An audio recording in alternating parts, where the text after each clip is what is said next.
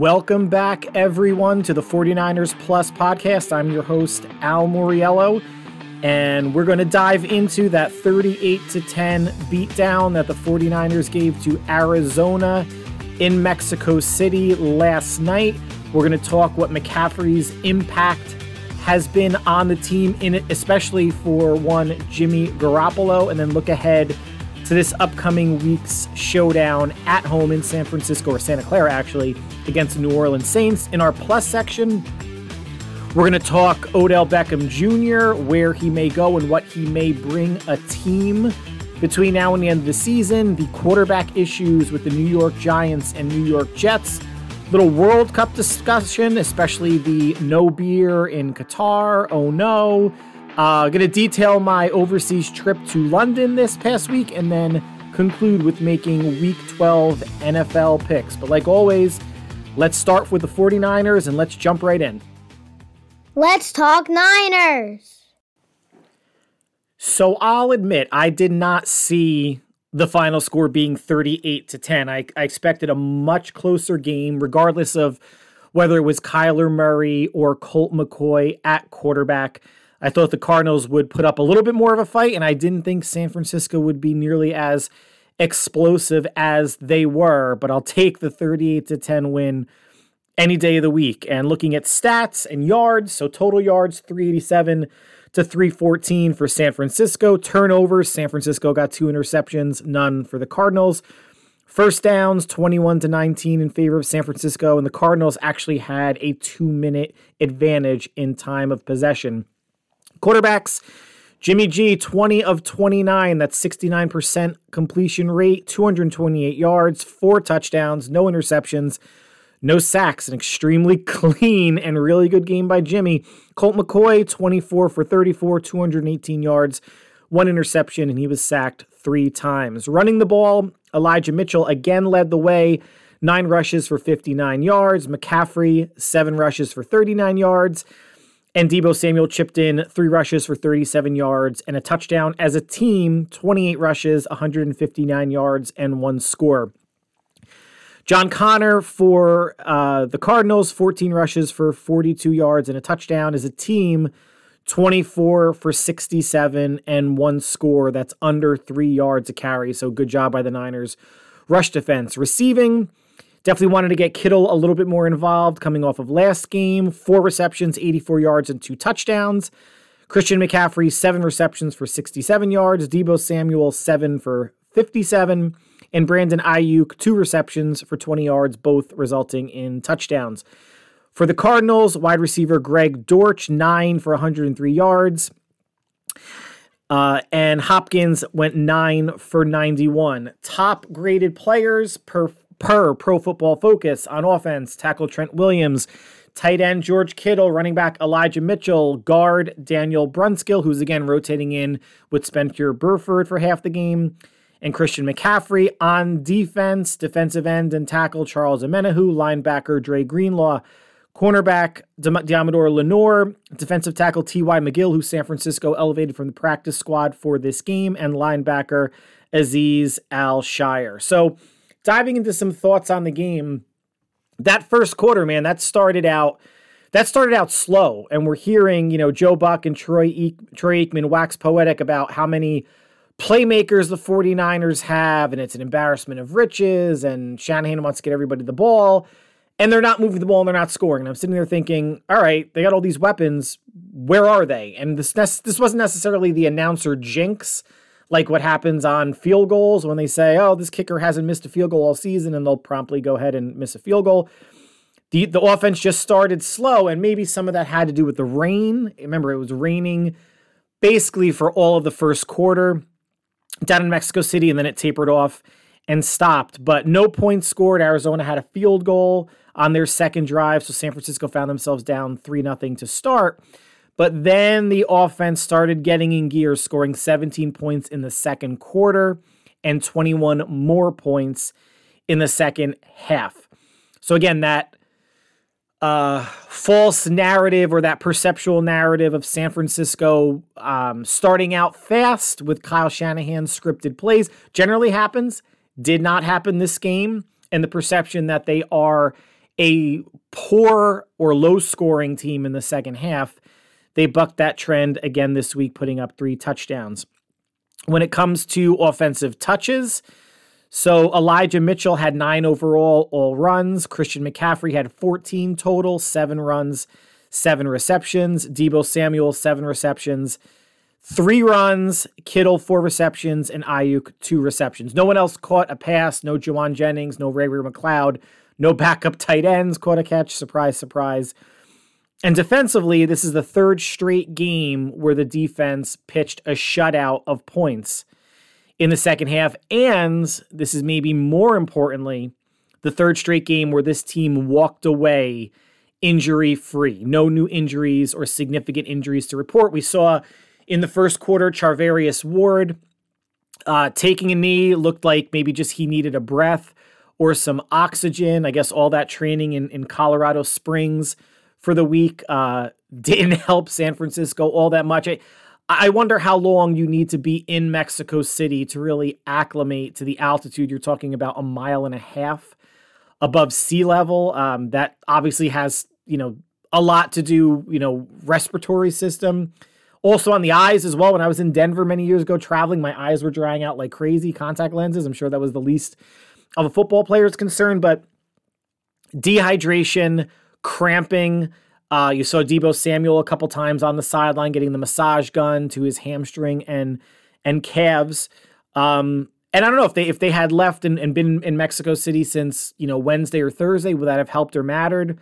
I don't know. It didn't seem like Arizona had as much issue with the altitude. I don't think the altitude was the reason why they didn't want to tackle at the end of the game. I just think that they unfortunately gave up, or fortunately for San Francisco and 49er fans but to come away injury free. So beyond the Charvarius Ward oxygen need or rest, there was a slight scare with Dre Greenlaw toward the end of the game. I think it was either the, the beginning of the fourth quarter or end of the third quarter, where he made a tackle. He was grabbing his wrist and, and being a 49er fan for as long as I have been, or at least the past five to seven years, what they've dealt with with injuries, my mind immediately went to broken wrist. But it seems like he was okay, which – was big because again, they they this is the, another game where they missed three of their four starting defensive linemen: Javon Kinlaw, Arik Armstead out, and Samson Ebukam was questionable with a quad injury in his leg. Did not play, which is one of the reasons why they elevated T.Y. McGill from the practice squad. But I mentioned earlier, Kyler Murray um, did not play, dealing with a hamstring injury.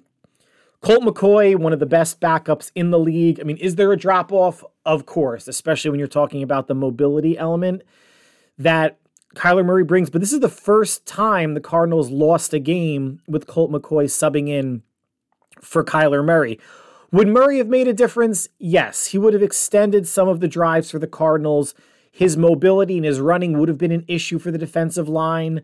It would have tired out uh, Bosa and company. It would have tired out Murray to a certain degree, but not as much. You know, he's 210 pounds, not as much as a 300 pounder or 270 pounder. But I don't think it would have made the difference in terms of how efficient San Francisco is and how much they really controlled the Cardinals' offense outside of those first couple drives where DeAndre Hopkins at receiver was really getting anything that he wanted.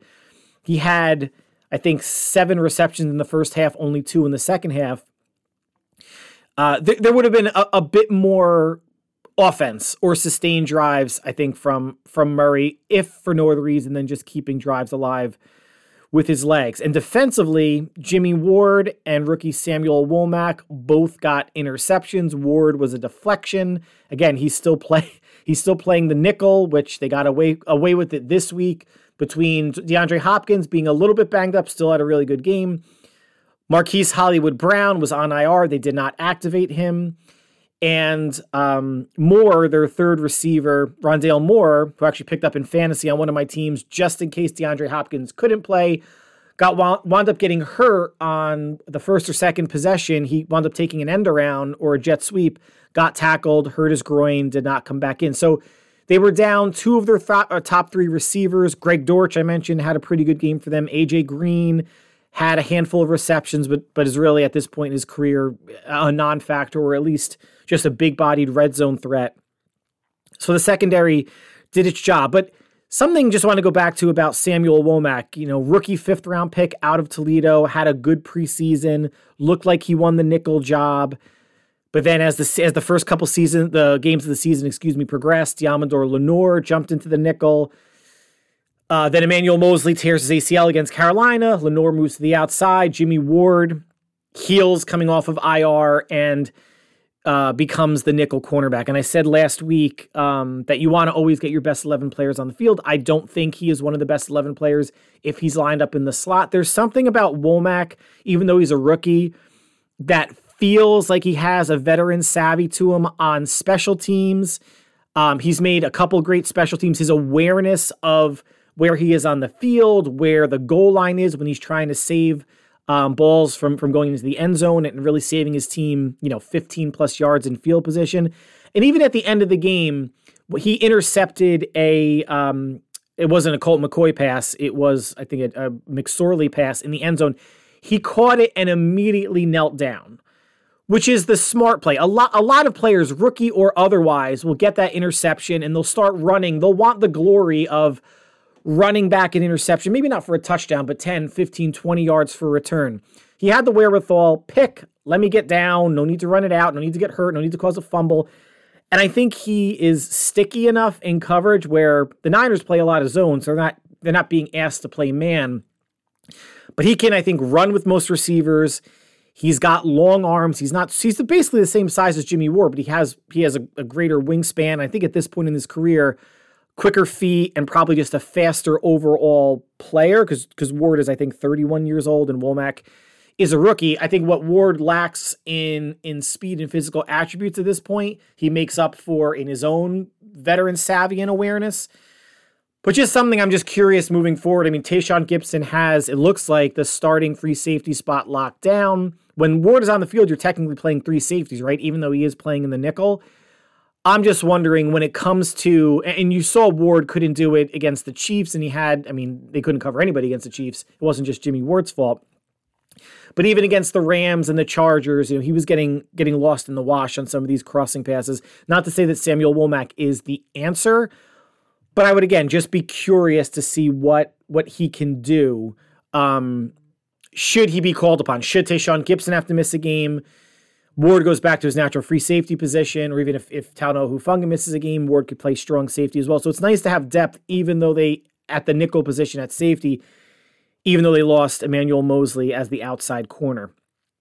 Now, I mentioned at the top that I just wanted to talk about that the impact that McCaffrey has made since his arrival on the team, but especially for Jimmy Garoppolo. Now, before I get into that, in case anybody hasn't seen it, and, and maybe a lot of you haven't, just because I'm all over Niners stuff, you know, during the week and even at night. But there was a funny Twitter video last week before this game. So after they beat the Chargers on Sunday night, a couple of the 49er players were at a Golden State Warriors basketball game. They were sitting courtside, so front row. And the four players were Christian McCaffrey, Jimmy Garoppolo, George Kittle, and fullback Kyle Juszczyk. And you saw in that was a 30 second video that the Golden State Warriors cheerleaders were going up to the 49ers on the floor seats, but only going up to Jimmy Garoppolo and went to shake his hand. And there might have been seven or eight of them. What's funny was from left to right, it was McCaffrey first, then Garoppolo, then Kittle, then Juszczyk. They completely ignored McCaffrey hundred percent. And it's not like Christian McCaffrey's a bad looking guy. It's just I guess that Jimmy Garoppolo is that much better looking. Um, but they just went up to him. Uh, I don't know. They, they probably I think maybe had a couple words for for Kittle and and Juszczyk as they were making their way past the 49ers players. But it was funny because you know George Kittle afterwards. I was just reading an article saying like, yeah, like we were, we were busting McCaffrey's chops. They didn't say anything to him.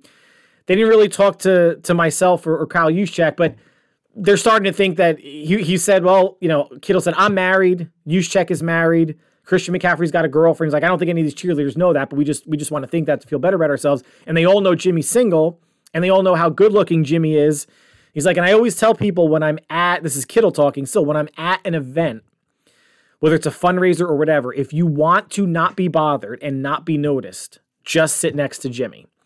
And Kittle's got the right personality for it. But beyond that, I mean, I think it's good to see you know, and this that was only I think McCaffrey's second or third week with the team, and he's already out with the, with some of the other offensive skill players, whether it's the quarterback, the tight end, the the fullback, um, at a Golden State Warriors game. And the last thing that Kittle did say about that, and he, he's not trying to downplay the Jimmy thing at all. Apparently, the cheerleaders that went up to Jimmy, he said, I wouldn't call them elderly, but they weren't the normal young-ish you know, Golden State cheerleaders that would be wearing like skirts or whatever. He's like they were the the older cheerleaders. Um, and again, he's I guess just trying to like I guess bust Jimmy's chops, but you know, Jimmy Jimmy gets all the attention off the off the field or off the court basketball, I guess because because uh, of his looks, but on the field he's making more noise because of how he's playing. And if we go back to the Chiefs game, even though they got blown out, the offense kind of did its part. You know, they could have got another touchdown to make the blowout just look less like a blowout. But the first game, McCaffrey was with the team. Again, he only had about 20 snaps. Jimmy was 25 of 37, 303 yards, two touchdowns, and a pick. The next game, McCaffrey against the Rams, that was at LA. McCaffrey had his three touchdowns. Jimmy was 21 of 25, 235 yards, and two touchdowns.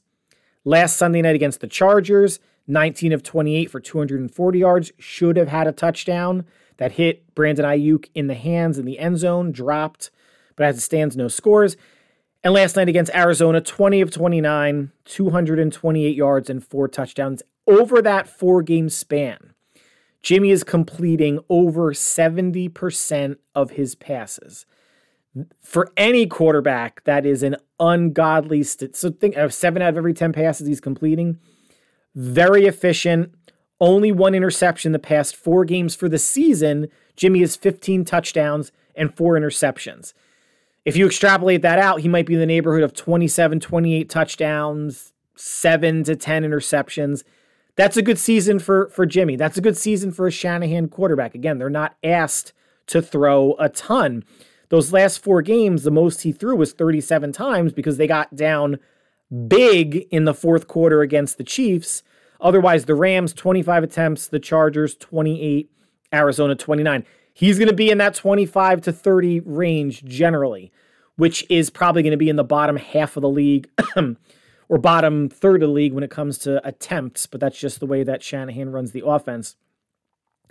For McCaffrey, these four games, he has averaged. Remember, that first game, he did not play that much. So his numbers in general maybe skew a little bit higher the next couple weeks, but he has averaged 12 rushes for 52 yards a game plus five receptions for 46 yards per game. So 17 touches on average, 98 yards of total offense, in addition to what he provides as a decoy, a threat that defenses have to account for. It's it's made a big impact. But now I go back to how McCaffrey centric or dependent on McCaffrey is this offense going to be moving forward? Meaning, if he misses a game, are there not going to be nearly as many checkdowns from Jimmy to a running back, or there not going to be any? Think back to the games before McCaffrey joined the team. Running backs maybe caught two passes a game, maybe three. McCaffrey's averaging five, so you're talking about close to double for that one player versus if it was Wilson. I mean, Mitchell hadn't played since the first game. Uh, Tevin Coleman, he's on the practice squad. McCaffrey, other than his throwing touchdown and catching and the, the, the touchdown he caught against the Rams, he hasn't done anything spectacular in terms of running routes that should preclude any other running back from doing that swing passes out of the backfield, Texas routes where if he comes out to the right, he fakes right and goes in left. If he's on the left hand side, fakes out left and goes in right. Yes, I understand the number on his jersey and the name on the back of his jersey shows and means that he is a, a top five running back. He is super talented, but he is not, and he has great vision and feet. I get it. But he is not running crazy complex routes routes that other receivers can run. I just want to make sure that because McCaffrey does have an injury history, you know, knock on wood, he's healthy the rest of the way, that should he miss some time, another running back, if it is Mitchell now, if it is Ty Davis Price or Jordan Mason, rookie out of Georgia Tech, finally got four carries in garbage time. If they bring Tevin Coleman up from the practice squad, that they can emulate somewhat, or even if it's fullback Kyle Juszczyk, that they don't lose that aspect of the offense because I think it's it feels like it's definitely a safety valve for Jimmy. And he's not forcing as many passes if he knows he has an easier pass to go to. And you can see sometimes McCaffrey is the first read out of the backfield, but usually he finds his way to McCaffrey after he goes through his other reads, whether it's Kittle, Juszczyk, Aiyuk, or, or Deebo. And you see a couple times where he's looked around, then he's dumped it off and he picks up four or five yards. To me, that's almost the equivalent of if Trey Lance is the quarterback next year, the scramble that Trey Lance could provide, nothing's there. It's the four or five yard dump down to McCaffrey. Maybe the, the Lance equivalent is also a four or five yard run to make it second and manageable versus second and 10, or some of the times when Jimmy was forcing throws into coverage. Again, he only has four interceptions on the year. He's the Niners are six and four. He's played nine games, four interceptions. You could say, okay, maybe he's had another four that might have been picked. He had one last night that might have been picked on a comeback to Aiyuk. Aiyuk slipped. The corner slipped as well, and Aiyuk still was able to bat the ball away. So the impact that McCaffrey has, I, I, don't think can be understated because he is that good of a player. But again, and he's great in the open field and space. But again, I don't think if McCaffrey comes out of the game or should have to miss a game or whatever, that someone else can't step in and run those routes. Maybe they run those don't run those routes as well, but it should be a viable passing option moving forward if McCaffrey's not on the field. But now, and, and just to kind of close that loop, the third round picks in the past two drafts San Francisco has spent on running backs do not fit the McCaffrey mold. Two years ago, Trey Sermon, third round pick out of Ohio State, they traded or they released him. I'm sorry. Earlier on this year, he was claimed by the Philadelphia Eagles. And this season, in the third round, they drafted Ty Davis Price out of LSU, and he's built of the same mold as Trey Sermon, more of a bigger physical back, a thumper, going to get you the hopefully the the the, tough, the difficult yardage in between the tackles, but not a receiving threat. So now my question is, if you're looking for a McCaffrey type player, which is why they tried to sign Jerick McKinnon, who's now with the Chiefs as a free agent a couple years ago, immediately tore his ACL, missed multiple years it's clear that Kyle knows what he wants or what, what he thinks is one of the catalysts that can make this offense go, and it's a pass catching running back. They've had multiple drafts. In the, the past two drafts, they haven't drafted a pass catching running back. You are not going to get a Christian McCaffrey in the third round. In the sixth round, they got Elijah Mitchell, and, and he, he's shown that he can catch some passes. You're not going to find anything close to a Christian McCaffrey in any one of these drafts. I get it, or in free agency. But the fact that you're choosing running backs that don't have hands at all or have shown no ability in college to catch more than, I think, uh, Trey Sermon's best year catching passes was 12 passes. And I think Ty Davis Price was at 15. They play 12 games in college. That's one catch per game again, you're not gonna you're not gonna find or draft the quality of a McCaffrey, but that's not to say you can't find and do research and and find running backs that are used in a more dual threat role or draft a receiver and put him in that running back role. You could find a 200, 210 pound receiver, maybe even if they're six feet tall, but they have good hands, convert them to a a running back or someone that can play a hybrid role. Again, you're not going to find a Deebo Samuel type player. I, it's just curious. Kyle has has swung twice, spending big money on McC- on McKinnon, spending multiple draft picks on McCaffrey, and and big money on McCaffrey. Although they're going to rework that deal in the offseason, I'm sure. But in between, they haven't tried to fill that void with a running back that has hands. Doesn't seem like it should be that hard to find, but apparently it is. So now let's look ahead to this upcoming weekend's game against the New Orleans Saints. The Saints are 4 and 7, a team that's been dealing with a good number of injuries just as the Niners have. Uh, star wide receiver Michael Thomas uh, it, it re-injured his foot. He was out most of last year, if not all of last year. Um, he is on IR. They have a QB toss-up between Jameis Winston, who got hurt. Andy Dalton stepped in. He's still playing, led the Saints uh, to win over the Rams last week in New Orleans to get them to four and seven. Uh, a little bit better offensively than you may think. So overall, they're ranked 10th overall on offense, 7th for passing, 15 rushing, and points scored. They're 15th in the league. On defense, um, thought they'd be a little bit better considering the talent that they have on that side of the ball, but they're 12th overall. They're 8th against the pass, 27th against the rush, and 25th in points allowed. Their turnover differential is worst in the league at minus 12.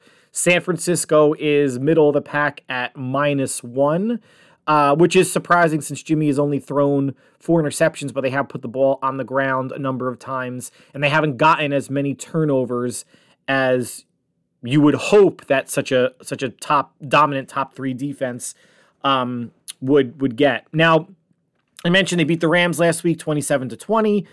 As a team this year, the Saints are one and three on the road. Their lone win coming week one at Atlanta, twenty seven to twenty six.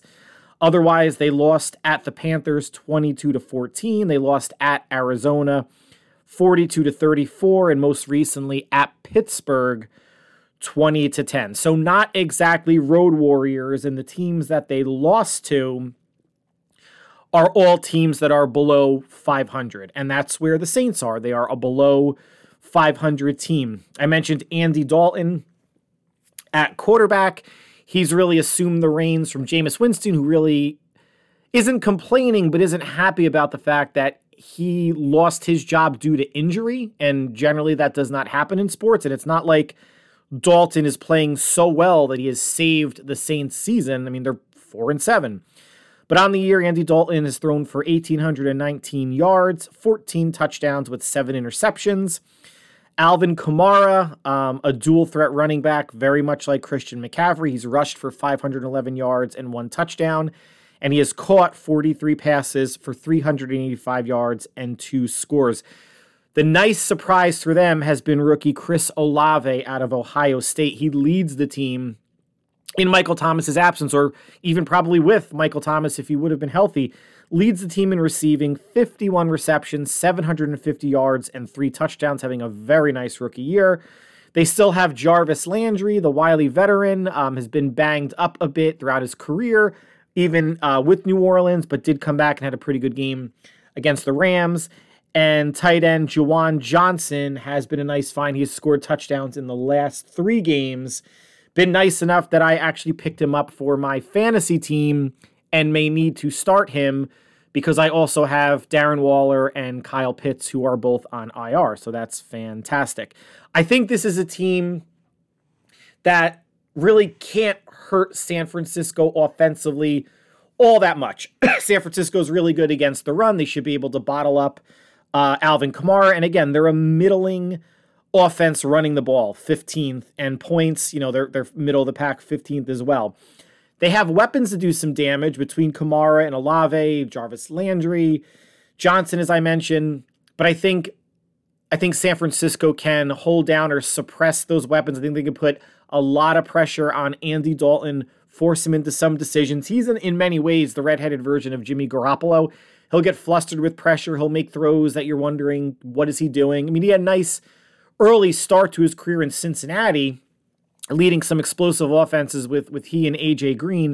You know, now he's in his mid mid thirties, um, a little bit different. He's bounced around the league. He was a backup for Dallas for a bit, um, and this New Orleans team does not look remotely the same with Dennis Allen as head coach than when Sean Payton was there. Um, I, I, don't know what folks thought that there was not going to be a drop off, but when you go from Sean Payton as coach and offensive play caller to Dennis Allen, who was a failure as a coach with the Raiders and did a decent job as a defensive coordinator. Again, I'm still a big believer that in in 2022 and moving forward, the league is so geared towards offense. Your head coach needs to be an offensive mind. They don't have that. They're struggling. I think this is a game that the Niners win 27 to 16. And if so, improve their record to 7 and 4 and no matter what the Seahawks do and hopefully they lose to the Raiders, uh, San Francisco will still remain atop the NFC West with a tiebreaker with a head-to-head win over the Seahawks. So that concludes the 49ers section of the podcast, just about 30 minutes on the button. But stay right here. We're going to get into the plus section. We're going to talk Odell Beckham, uh, where he may end up and what he might bring to a team. The Jets and the Giants. We're going to talk World Cup some briefly in Qatar. We're going to talk about my trip to London in case folks have not been to London, and then conclude by making week 12 picks. So stay right here. It's plus time. Welcome back. And as I mentioned, let's start the plus section off talking about Odell Beckham Jr. So he's been in the news recently um, saying that he's weighing his options, and reportedly, it's down to two teams that he is interested in, and the, the feeling is mutual. The New York Giants, although I find it hard for him to go back there, and the Dallas Cowboys. And owner Jerry, jo- Jerry Jones has made no bones about the Cowboys wanting Odell. Jones has always been about making the big splash signing. And Odell has said in the past that he would like to play for the Cowboys. Now let's go back from a health standpoint to where Beckham is. So he tore his ACL during the Super Bowl against the Bengals. That was on February 13th of this year, 2022. He had surgery on February 22nd. So he is nine months removed, almost to the day, from surgery. Now this is this is an injury that everyone says it takes at least a year to come back from, and at least into your second year to feel all the way back. And this is the second time Beckham has torn an ACL in a knee. In the Super Bowl, he tore it in his right knee. In 2020, he tore his ACL in his left knee when he was with the Browns. He had surgery November 10th of 2020, and his first game back was September 26th of 2021. So that's about 10 and a half months. So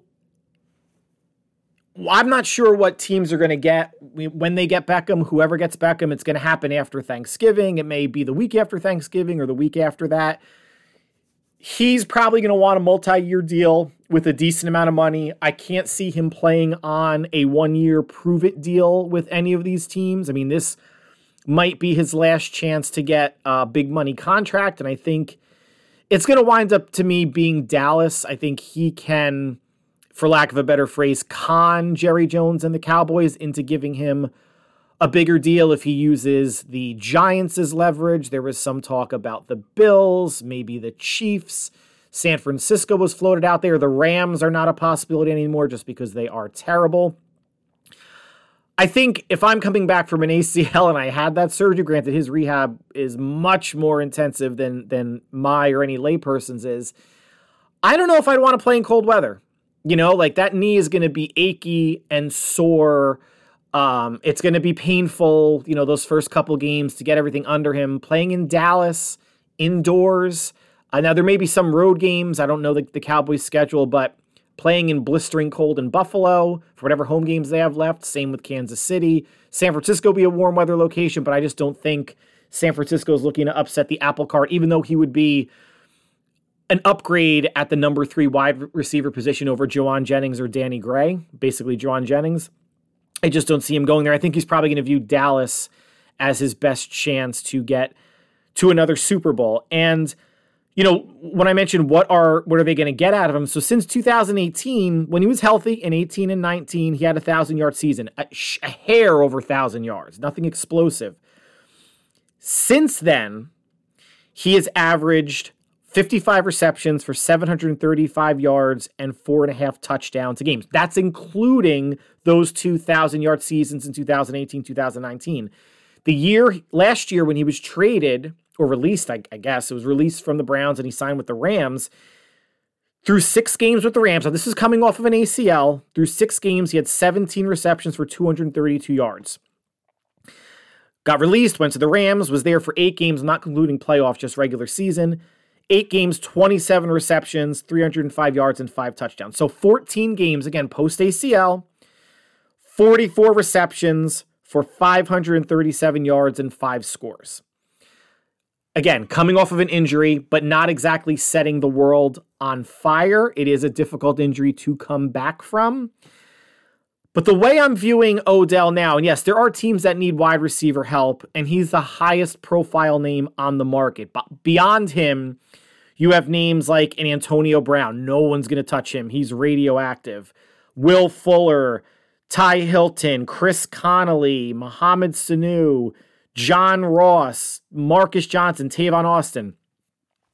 It's not exactly an appealing looking crop, but I mean, for me, I think Will Fuller, even for San Francisco or a team looking for a receiver, I think he's 29 years old, um, vertical threat, good hands. I think he would fit in well with with a number of teams, including Dallas, and, and he might be a better receiver right now than Odell Beckham is. But like anything else, Odell's going to get signed on talent, of course, but name value and whatever that name value carries over into games, putting quote unquote fear into defensive backs, defenses, defensive coordinators, whatever. But the way I look at it is given what's available now, and I'm going to go back to my early 20s, my bar days, going to bars. Odell is the below average looking girl left at the bar at last call when the bar closes. They flick the lights, they turn the lights on, you see who's left, and you're like, ah, that she's not great, but I guess I guess she'll do. From a talent standpoint, he is much better than a he he'll do. I just don't know coming off this injury what he has left to give right now. And there's always been this flirtation of talent with Odell. And I think the other way you can look at him is he could also be the really hot girl at the bar that doesn't put out. That's just absolutely going to tease you, but she's gorgeous to look at and might be nice on your arm walking out of the bar and walking home. But when, when you get home, you realize it's just a disappointment. Now, switching gears to from Odell and what he is or isn't, but I do expect him. I expect him to sign with the Cowboys to one of his former teams and the two New York teams, and, and we're leading in. This is Thanksgiving week. There may be some uh, local Giants and Jet fans listening to this podcast. I just want to say to those fans be thankful. It's Thanksgiving week, right? Be thankful for where your teams are now. The Giants are 7 and 3, the Jets are 6 and 4 respectively. Be thankful for that soft early schedule that's putting you in position to make a playoff run. I don't think either team is going to make a division run. You guys can, if there are any Giants or Jets fans, you can hold on to that delusion. Neither one of those teams are going to be winning the division, but a wild card is really within reach. But I want to break down these two teams and show that you know it's really smoke and mirrors it's fool's gold they're not nearly as good as as fans want to believe um, but they're going to be teams that if they make the playoffs and they they lose their first round game, fans and sports talk is going to be in an uproar because that's just what fans and sports talk do. Now let's just look at the Giants first. So Overall, offensively, they're 17th in the league, 28th passing offense, fourth rushing. Saquon Barkley is having a phenomenal year. I have him on one of my fantasy leagues. Thank you very much. And they do get some running out of Daniel Jones at the quarterback position. Points allowed, or points scored rather, 21st, so bottom third of the league. Defensively, very pedestrian as well. Overall, they're the 17th best defense, 15th best pass defense, 25th against the run and 13 against points scored. Their turnover differential is plus one. So they're in the in the positives, right right in the the 12 to 15 range in the league. Unfortunately, though, what this team has outside of Saquon Barkley is one of the worst collection of skill players in the league. Unfortunately, they lost Sterling Shepard to IR early in the season at receiver. Rookie receiver Wan'Dale Robinson, who was having a, a relatively nice rookie year, he's on IR. Kenny Golladay is just stealing money at this point. He is trash. And it's leaving Darius Slayton as your number one option at receiver. Daniel Bellinger is the tight end. Saquon Barkley, again, he's having he's a, having a Pro Bowl season at running back. But I think teams like Detroit last week are learning if you can take Saquon away and make Daniel Jones beat you, they're they're not going to they're not going to beat you, and and they're not going to win as many games as as maybe fans are thinking. Looking back on their wins, they won at Tennessee week one, which is almost like a coin flip game. It's week one. All teams are kind of feeling themselves out. They don't have their identities, and they won that game on a two point conversion late in the game. Actually, all their wins have been one score games. They won at home against Carolina, Chicago. They went to London and beat Green Bay. Those are three very bad teams. They beat Baltimore at home again, a late a late win, a really bad decision by um, Lamar Jackson throwing an interception return late when they could have maybe milked the clock. They won at Jacksonville, bad team, and they won at home against Houston, very bad team, and they they struggled somewhat in that game. Their losses at da- or loss at home for Dallas, at Detroit, two good teams. I'm sorry, at Seattle, two good teams, and at home this past weekend against Detroit. And what do they have upcoming? So so their three losses, they lost they they can't beat good teams. And again, I don't count Tennessee at the beginning of the season. If they played again, it could be a different totally different game. They lost to Detroit, and Detroit's got a good offense but a bad defense. And all of their wins have been one score games. At some point, there's something called regression to the mean, which means they are not going to, their wins, their one score games are outliers. They're not going to keep winning those games. They're just frankly not a good enough team to keep winning those games. And listen, kudos to the coaching staff for getting those wins. They have the team believing. They're, they're I don't want to say they're getting the most out of Daniel Jones because he had a better season his rookie season than he's having this season, but they're making the most with what they have. To me, it's just not going to be good enough moving forward because they're playing this week, Thanksgiving Day at Dallas. They're going to get annihilated. Then they have Washington at home, Philadelphia at home, at Washington, at Minnesota, the Colts at home, and at Philadelphia. Realistically, they can win they might just win two of those games. They could realistically lose all of those games. But let's be let's be not even conservative. Let's be generous and say they win three games. That gets them to 10 and 7. 10 and 7 is a wild card team. They're going to be in the playoffs. Again, be thankful for that fast start because it's going to be a bit of a slow finish and they're going to be crawling into the playoffs. And I don't think I think every team, any team in the league that's going to win win their division outside of the Eagles, who might win take get the bye, the first round bye, they're going to want to see the Giants in the first round. The Giants are not a threat to beat anybody in the in the playoffs um, on the road. It's just it's just not going to happen, unfortunately. But good first season by Brian Daboll. Maybe they can build off of that. They're going to have a big question mark coming up, though. What do you do with Daniel Daniel Jones? They declined his fifth year option. He's a free agent. Hit the numbers this year for him 1,937 passing yards, 65%. That, that's pretty good. Nine touchdowns and four interceptions. Nine touchdowns through 10 games. You can do the math. That's less than one touchdown a game. Running is where he adds value 76 rushes for 437 yards and four scores. Now, I think the problem the Giants are going to run into is they'll probably resign him. The Giants have $59 million in cap space next year in 2023. That's the fourth most in the league they are going to overpay for Daniel Jones, and they don't need to. No one is going to give Daniel. No one should give Daniel Jones more than I don't. I don't know, twenty million dollars a year. The Giants will probably give him 25, 27 to keep him in New York. And they'll say, like, well, we have the money. We kind of have to spend it. They need to get more weapons. You could put Daniel Jones on the back burner. I don't think he's going to be a hot commodity, or you can offer, you can lowball him, offer him $15 million just to keep him around, negotiate. And then if you settle in the $20 million range, fine. I'm still not sure he's worth it. And you could tell me, well, you know, um, certain quarterbacks, it's a quarterback driven league, they're going to make a certain amount of money. Yeah, that's great, but that doesn't mean you have to be willing to pay. Deshaun Watson for the Browns got a fully guaranteed deal for the Browns when he was traded from the Texans, but that was almost the Texans almost held them hostage, or the Browns were held hostage by the fact that they haven't had a good quarterback since Bernie Kosar in in the 80s. So they did whatever it took to get Deshaun Watson, include, including giving draft pick compensation to the Browns. But that pissed a lot of owners off. And owners are, are openly colluding to never give a fully guaranteed deal again to a quarterback. It just should, at least for that duration. Kirk Cousins has gotten like three year deals for 70 million or 75 million. But 75 million and 238 million or whatever the hell he got what Deshaun Watson got is is a world of difference. Is Daniel Jones the answer? I don't know. Could he? Is it illogical to think that he could improve next year with another year in the system and more weapons around him? I think that's very logical to think that. I just think the, the Giants have to be careful not to spend a lot of money on a quarterback who really hasn't shown much and is just kind of average.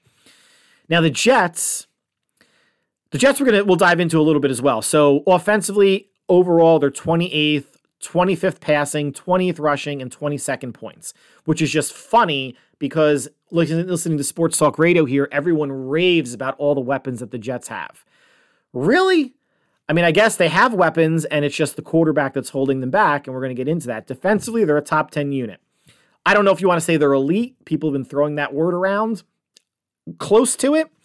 Overall, eighth on defense, 10th against the pass, ninth against the rush, ninth in points allowed, and their turnover differential, just like the Giants, is plus one. But going back to the talent, is it really that good, or is it just that good comparatively to what the Jets have been trotting out the past five to 10 years? So, at receiver, you have Corey Davis, Garrett Wilson, um, the rookie from Ohio State, the grumpy duo of Denzel Mims and Elijah Moore, Tyler Conklin at tight end. Breece Hall was a nice addition at running back. He blew his ACL out. Michael Carter at running back now, and they traded for James uh, Robinson from the Jaguars a few weeks ago. So let's look at their wins. They're six and four. They won at Cleveland, at Pittsburgh. Again, record wise, two bad teams. They beat Miami. That's a nice win. At Green Bay, at Denver. Again, two bad, tough places to play, but bad teams and they beat Buffalo most recently. Again, good win. So they're they're good against the AFC East, kind of, and they beat everybody else, other teams too, but they're just they were just bad teams. They lost against Baltimore at home, Cincinnati at home, New England at home, and New England on the road. You see a trend there? Their four losses were against winning teams. Now they beat two winning teams also, but they've their four of their six wins are against bad teams. Two good AFC East wins, four losses to all good teams. Now, what do they have upcoming? They have Chicago at home, and Justin Fields may not play. That's a very winnable game for them. At Minnesota, at Buffalo, tough. At home for Detroit and Jacksonville, two winnable games. At Seattle, at Miami, tough. So, and I mentioned this to a, to a, a friend who's a Jets fan, not even seeing their schedule, just kind of making a, an off the cuff statement. I thought they would finish at nine and eight. And I think looking at the, the schedule that they have left, I think they're going to win their home games. I think they're probably going to lose all their away games nine and eight might be good enough to get them into the playoffs. Miami or Buffalo is going to win the East. What's going to really hurt them is the fact that they got swept by New England. So, New England, if they end up with the same record, New England has the tiebreaker over them. Beyond that, it's just the Bengals and the Chargers that might be uh, searching for wild card spots because the Chiefs are running away with that division. The Raiders are bad. The Broncos are bad. Tennessee's going to win their division. The other teams are bad. Baltimore's going to probably win their division. Uh, Bengals will get a wild card, or maybe they sneak out the division. Pittsburgh and Cleveland are bad. So the Jets are going to be fighting with, what is it I say, three or four other teams for three spots. Nine wins might get them there. Maybe getting to 10 would be what puts them over the edge, but those away games are, are really tough. And head coach Robert Saleh, this a couple days ago, might have been yesterday, has come out and he said he is not committing to Zach Wilson as the quarterback moving forward. And looking at Zach Wilson's stats and play, and if you watch Jet games, it's hard to disagree with, with Coach Saleh. Under 1,300 yards, 55.5% completion percentage. Anything under 60 is not good. Four touchdowns and five interceptions. That's abysmal. What's scary is it mirrors, in a way, his stats from last year. 2,300 yards, 55.5% completion percentage, nine touchdowns, 11 interceptions. It does not look like he has taken a step. And that is scary because that was accuracy was his issue coming out of BYU.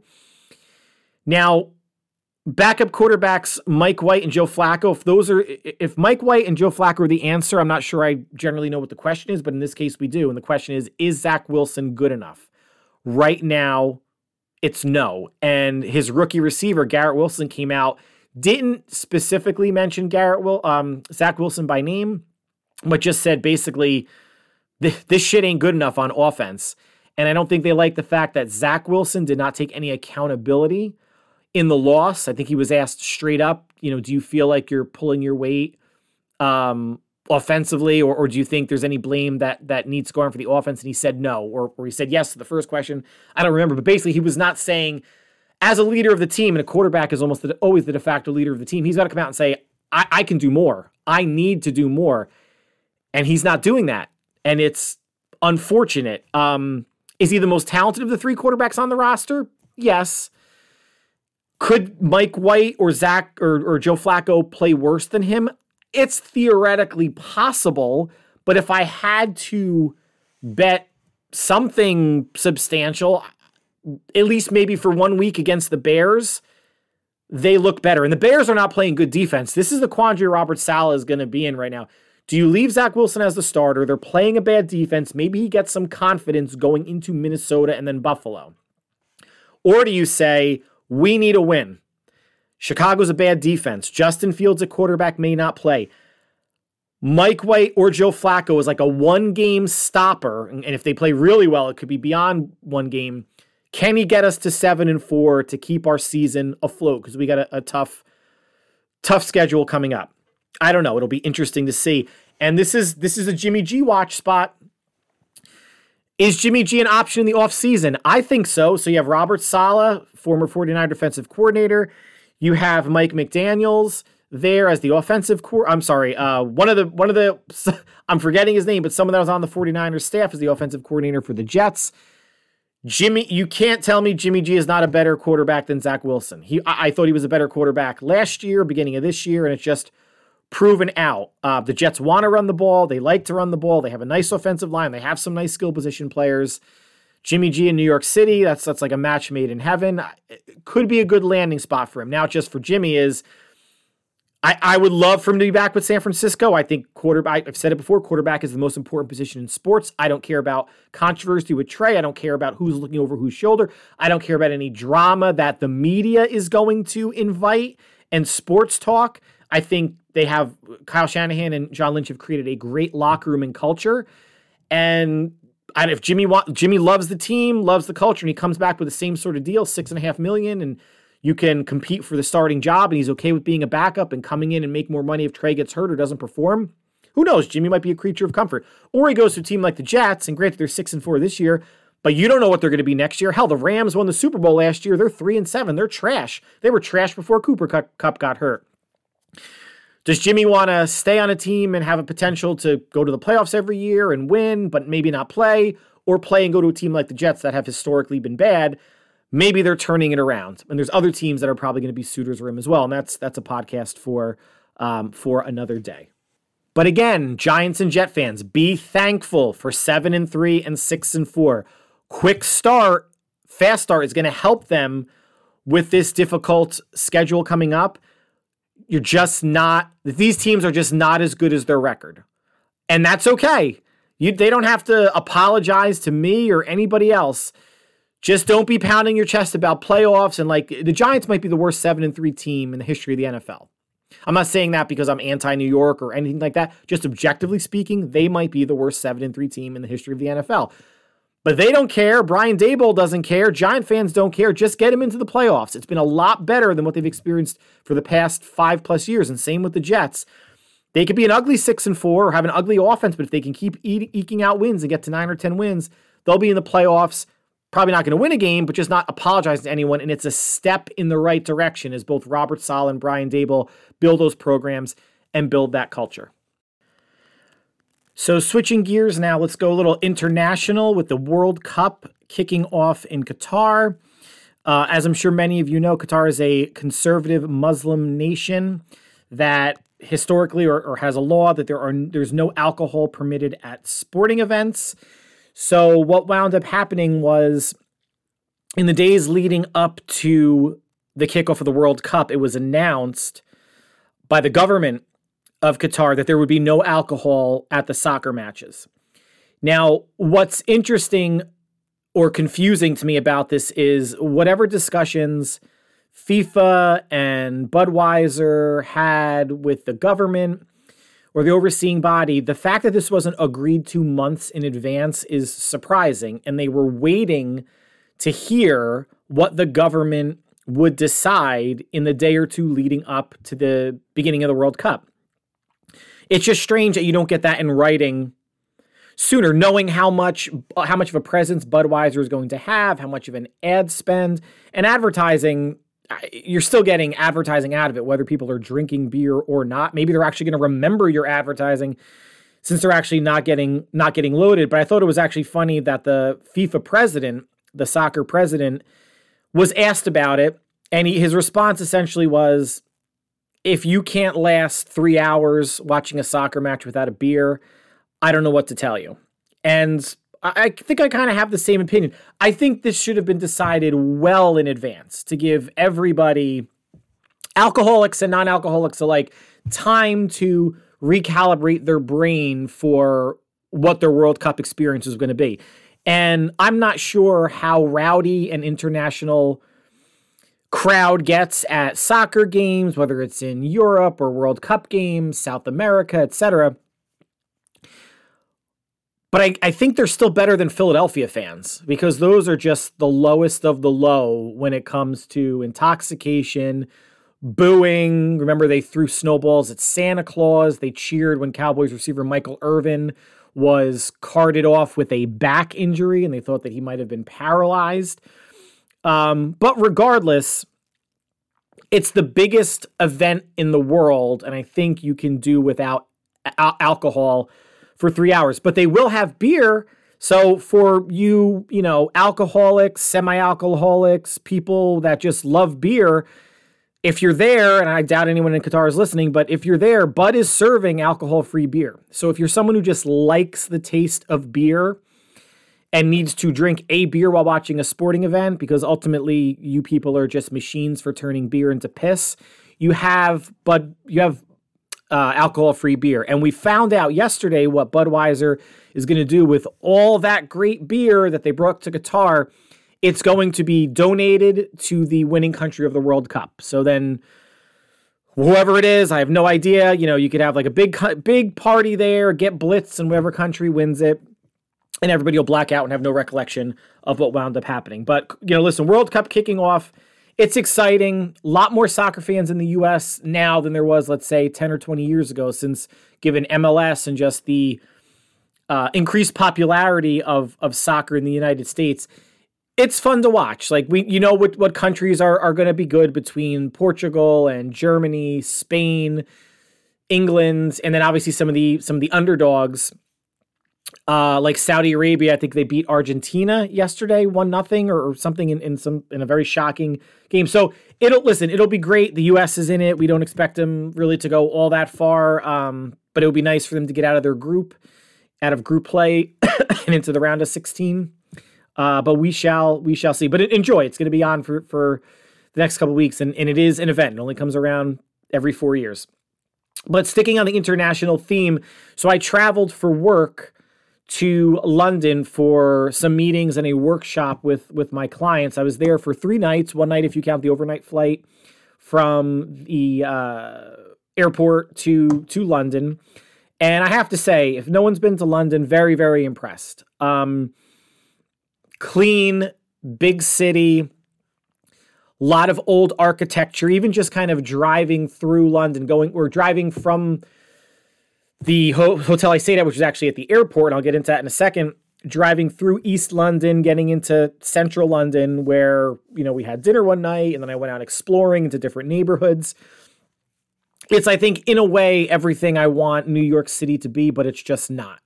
Um, I'm not anti New York City. I, I, think for my money, it's a bit overrated, like the self proclaimed greatest city in the world. That that's all great. I think from I haven't been to every corner of New York City, just like I wasn't to every corner of London, but the comparable amounts of New York and London that I've seen, I, will take London 10 out of 10 times. Um, but I'll get there in a second. Just want to go back to so it started uh, in an ominous sort of way. So when I landed and I asked um, the taxi driver to send me to the airport, or uh, to send me to take me to the Sheraton. They took me to a Sheraton, wasn't the right Sheraton, and who would have thought that there are two Sheratons on the same road a mile apart? So I had to get back in a taxi, go to the next Sheraton. Now the taxis at the airport are interesting, and I I don't fly enough internationally to know if this is something that's common, but it's just not like in the United States. Here's the comparison I'm going to give. Do you remember the movie Total Recall with Arnold Schwarzenegger when he goes to Mars? and he is in what they're calling a Johnny cab, which is basically it was a, it's a almost like a mini a small van that had like multiple seats on the back end portion and in the front was like a robot driver. That's what the cabs were at at London Heathrow Airport. The driver was human; it wasn't a robot, but it wasn't normal seating like you would have in a cab in New York City. Everything was kind of open. The seats flipped down. There were places to hold on to. And you're not talking about the size of like a large SUV. It, it was almost like a conditioned smaller van that was just kind of scaled down to maybe fit like three or four people kind of in the back, almost like a like a bus you would get at Disney uh, the way that, that that a tram, the way that that kind of seating is, um, but in bus format. So I, I thought I thought if, if nothing else, kind of that that was interesting. Um, I don't know if this is a, a British or English kind of thing or custom, but what I noticed in the bathroom, one, the tubs were about two and a half feet off the ground. So getting into and out of the bathtub to shower was an adventure, especially if you didn't have there wasn't anything to kind of grab onto to not slip, especially coming out. So that was that was an adventure. And they either the hotel, I can't say the country, but the hotel did not have any washcloths. So I didn't, you know, I don't bring my own bar soap when I travel. I bring body wash and they had body wash there. So I guess people are forced to spread body wash with their hands on their body, which for someone like me who's Italian and has like a decent amount of body hair, that was fine because the, the body wash suds up in the body hair pretty nicely. But if you're like a clean shaven person or, you know, I don't know, another nationality that doesn't have body hair, you're going to be using that whole tub of body wash because that, that, that stuff wasn't spreading. But thankfully, at least the body hair kind of helped out. So one of the things that I kind of noticed um, traveling, so the first night we took um, an Uber into London from our hotel again just was about 10 minutes outside the airport. Stupidly we went rush hour left at 5.30 got to our restaurant at 7.30 so two hours in an uber. At least it wasn't a taxi that you were timed but it was still like a decent decently priced uber. The stoplights there are interesting because like in the us if it's if the light's green it goes from green to yellow then red but if the light's red it goes from red then to yellow, then to green. I don't know how I feel about that, especially the way people drive aggressively, not only in New York City, but I live in the Northeast, so we just have a bunch of asshole drivers here. But if you get that warning or heads up that the red light is turning yellow, you're going to have people jumping the light. They're going to want to get a head start on the green light. Then you have people that are going the other direction the the light's going from green to yellow to red. They're trying to beat the yellow, they're trying to beat the red, and I can just see accidents happening. Hopefully you're able to follow that. I just thought it was I thought it was interesting, but not something that I would adopt um, here. Was able to uh, ride the subway that they call the tube. Was able to ride uh, take a train from Heathrow Airport to one of the neighborhoods called um, Paddington, just to kind of walk around and explore. The train, I think, is somewhat new, absolutely gorgeous and just easy to get from the ho- the airport to Paddington Station. Then I kind of walked around. Then from there, I took the tube from Paddington Station to um, some of the more kind of touristy areas of London. Basically, the London's answer to um, Times Square, which is Oxford Circus and Piccadilly Circus. The tube was really easy to navigate, except for the fact that I couldn't I couldn't find my way out. And one thing I will say about British people overall, or at least the ones that I met, super nice. So it kind of goes back to that. Remember National Lampoon's European Vacation? Um, Chevy Chase and the Griswolds kind of driving around London and they keep hitting the same person on a bike with their car and the person was like, "Oh, no problem. I'll get it fixed." Or, you know, he broke his arm. "Oh, no problem. It's just a it's just a scratch. I'll go to the hospital." Just like that always pleasant British person. I can't I can't say that I saw that, but people that I anybody that I asked a question to, people were coming up proactively in the subway downtown area because I couldn't get out and I, I must have looked like lost. So two people came up to me and said, Are you okay? What what do you need? And and one person pointed me in the wrong direction because basically there were where I was, there were escalators that were coming down from the from the street level. And it was saying no exit because the escalators were going down. You couldn't get back up. And then when you walked to the other side, the escalators on the other side were going down as well. The first person didn't help me out. The second person, when I looked, I guess maybe even more lost, said, you know, what's the problem? Like, I, I don't know how to get out of here. And she's like, oh, you have to, there's like kind of like a dividing wall where the subway is. You have to not, not leave the subway area and, and go down like a main hallway like you would do in Penn Station or somewhere in New York City. You kind of have to like hug the wall where the subway, the, the, the train actually is, or the subway actually is. and then that's where your exit was. So I didn't know that, but at least people were very helpful to kind of get me there. Um, ate at an English pub for the second. The first night we ate at a, steak, a steakhouse, which is a little bit more tourist. Ate with a couple colleagues. That was cool. Walked around. Again, architecture is was just beautiful. So it was old mixed with new. Um, people kind of walking the streets. It, no, it almost felt like Mardi Gras or at least um, Bourbon Street in New Orleans. And that's just kind of one street. There were just multiple streets where there were cars, but people were walking down the street. Um, the the the alleyways were, were very quaint. Um, nothing looked dark or dangerous or anything that I saw. And the buildings even there just looked like something out of 200 years ago. And I think I'm, I'm just a big fan of that. Um, and it's something that we don't have um, here all that much. But second night, ate at an, Eng- uh, at an English pub, wound up just getting a, a burger, uh, had to try one of their ales, some fries. Everybody there was kind of nice and helpful. People were asking me where I was from. I was sitting by myself watching soccer, and they were also watching darts, which that was interesting, I guess, to say. And then across the street, so I go all the way to London to play video games. There was an arcade, retro arcade bar, and they have those in the States. In New York City, it's called Barcade. But went downstairs, got, I think, 10, 10 bucks, you know, got 15 co- tokens, which maybe allowed me to play 15 games. Played some uh, Dig Dug, some Street Fighter 2. Uh, they had a Star Wars game there, played some pinball, some shooting games. Uh, then just had some alcohol while I was there. Um, and every, and people people there at the arcade were nice too. I forget too though. I don't know what the legal drinking age is in London, but I'm walking around there. I probably was the oldest one there, being 44. There was definitely probably some sub 20 year olds there.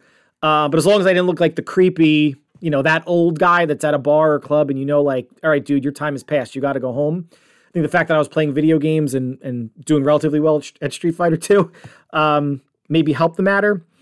Um, one of the things that was funny was even though the pound is is 1.2 times the dollar, meaning in essence everything is 20% more expensive there. When I was driving around in a couple taxis and Ubers, I said, well, you know, they were complaining about the price of stuff, and I said, well, you know, at least at least gas is cheap because you know gas at home by me is is 385 a gallon here i saw like a dollar 65 or, or 165 pounds even with the even with the conversion of 20% more you're still making out. He's and the response was, which again, metric system, uh, yeah, that's not gallons, that's liters. So there's over three liters in a gallon.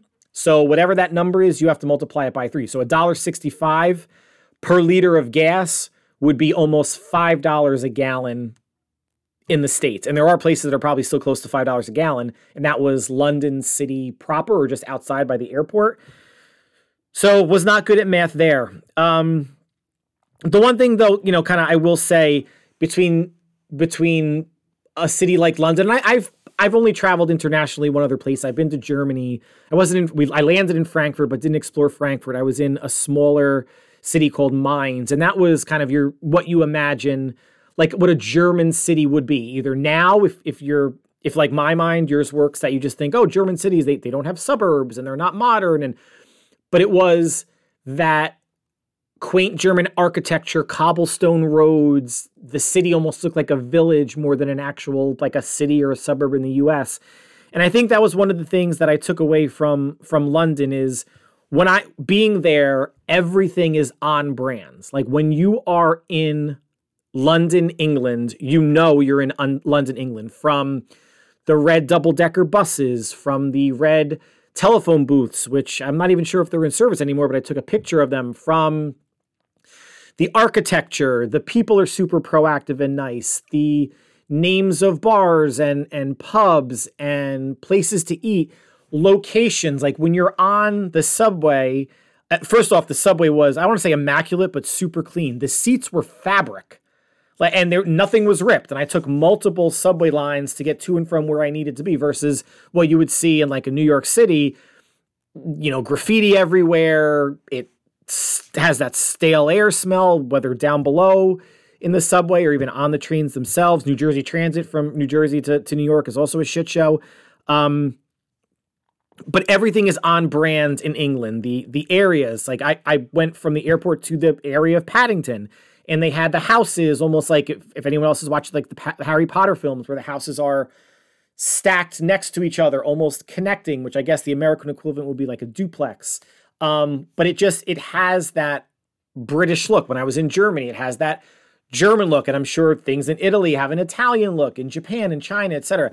Um, and America has a very American look, and I think, or or more of a generic look. And I guess eh, not to get off like on a tangent, but you know, I was thinking about this on on the plane ride home.